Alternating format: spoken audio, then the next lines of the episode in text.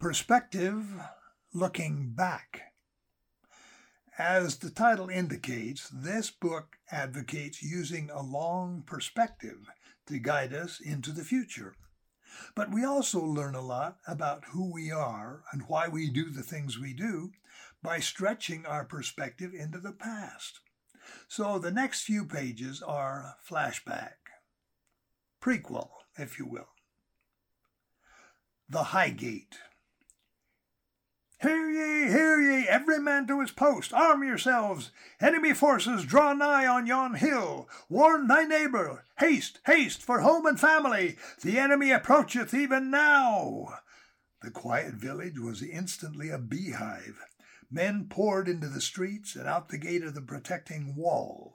Each carried with him a well worn weapon which he had trained and practiced with every day. A motley crew they were, but the fire in their eyes, the grip on their assorted weapons, the determination in their stance and their heritage, as descendants of the fearsome Norsemen, carried the message one step farther, you die. The enemy was nowhere in sight, yet it was obvious this was real. The voice that called them was the voice they trusted.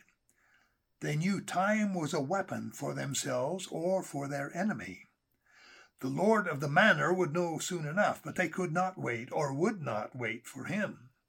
The voice who knew sounded the alarm. They answered.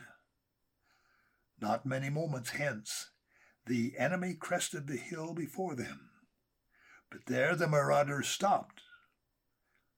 The advantage of surprise was not theirs but the villagers, they paused. The leader surveyed the scene. Sturdy yeomen armed with the tools of their trade, the axe, the scythe, the pitchfork, the versatile club.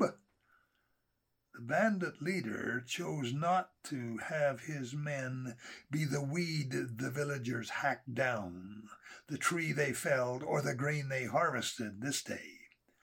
He gave the order. They turned and retreated back over the hill and into the distance to look for easier pickings. The home guard stood at the ready in case this was a feint. At length the same voice that had called them to defense came again from atop the graph, the gate. They have retreated to beyond my view. You're safe to return. The villagers, trusting the eyes and the judgment of the man above the gate, filed back into the enclosed village and resumed their normal lives. The quote, high gate unquote, had saved them again from a bloody battle, and perhaps the loss of their homes and the violation of their families. As they entered the gate, the lord of the manor rushed up. Surveying the scene, he called to the high gate, well done, my trusty man. We're again indebted to you, your keen eyes and faithful watch. Thank you. Family names in Europe often came from occupations. The Smiths were blacksmiths. The gardeners were gardeners.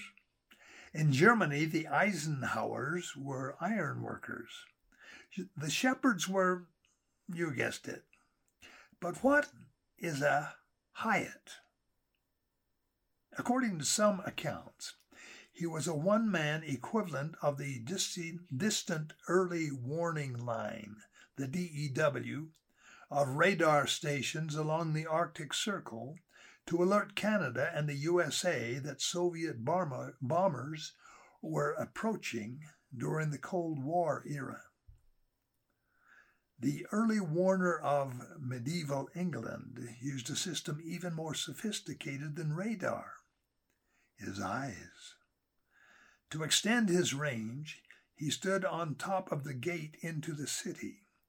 He became known as the High Gate.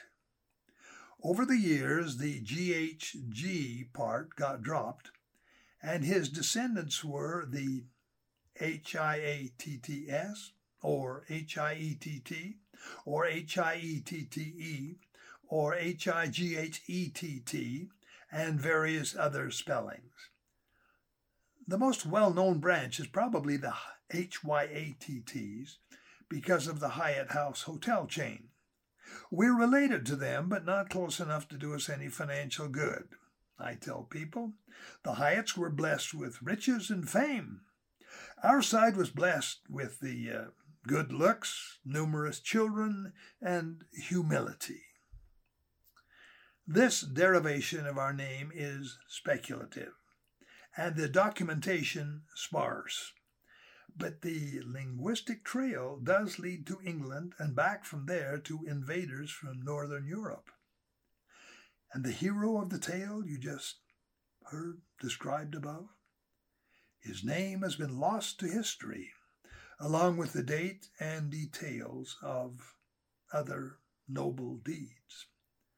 But they all live again, meticulously and faithfully recorded in my imagination.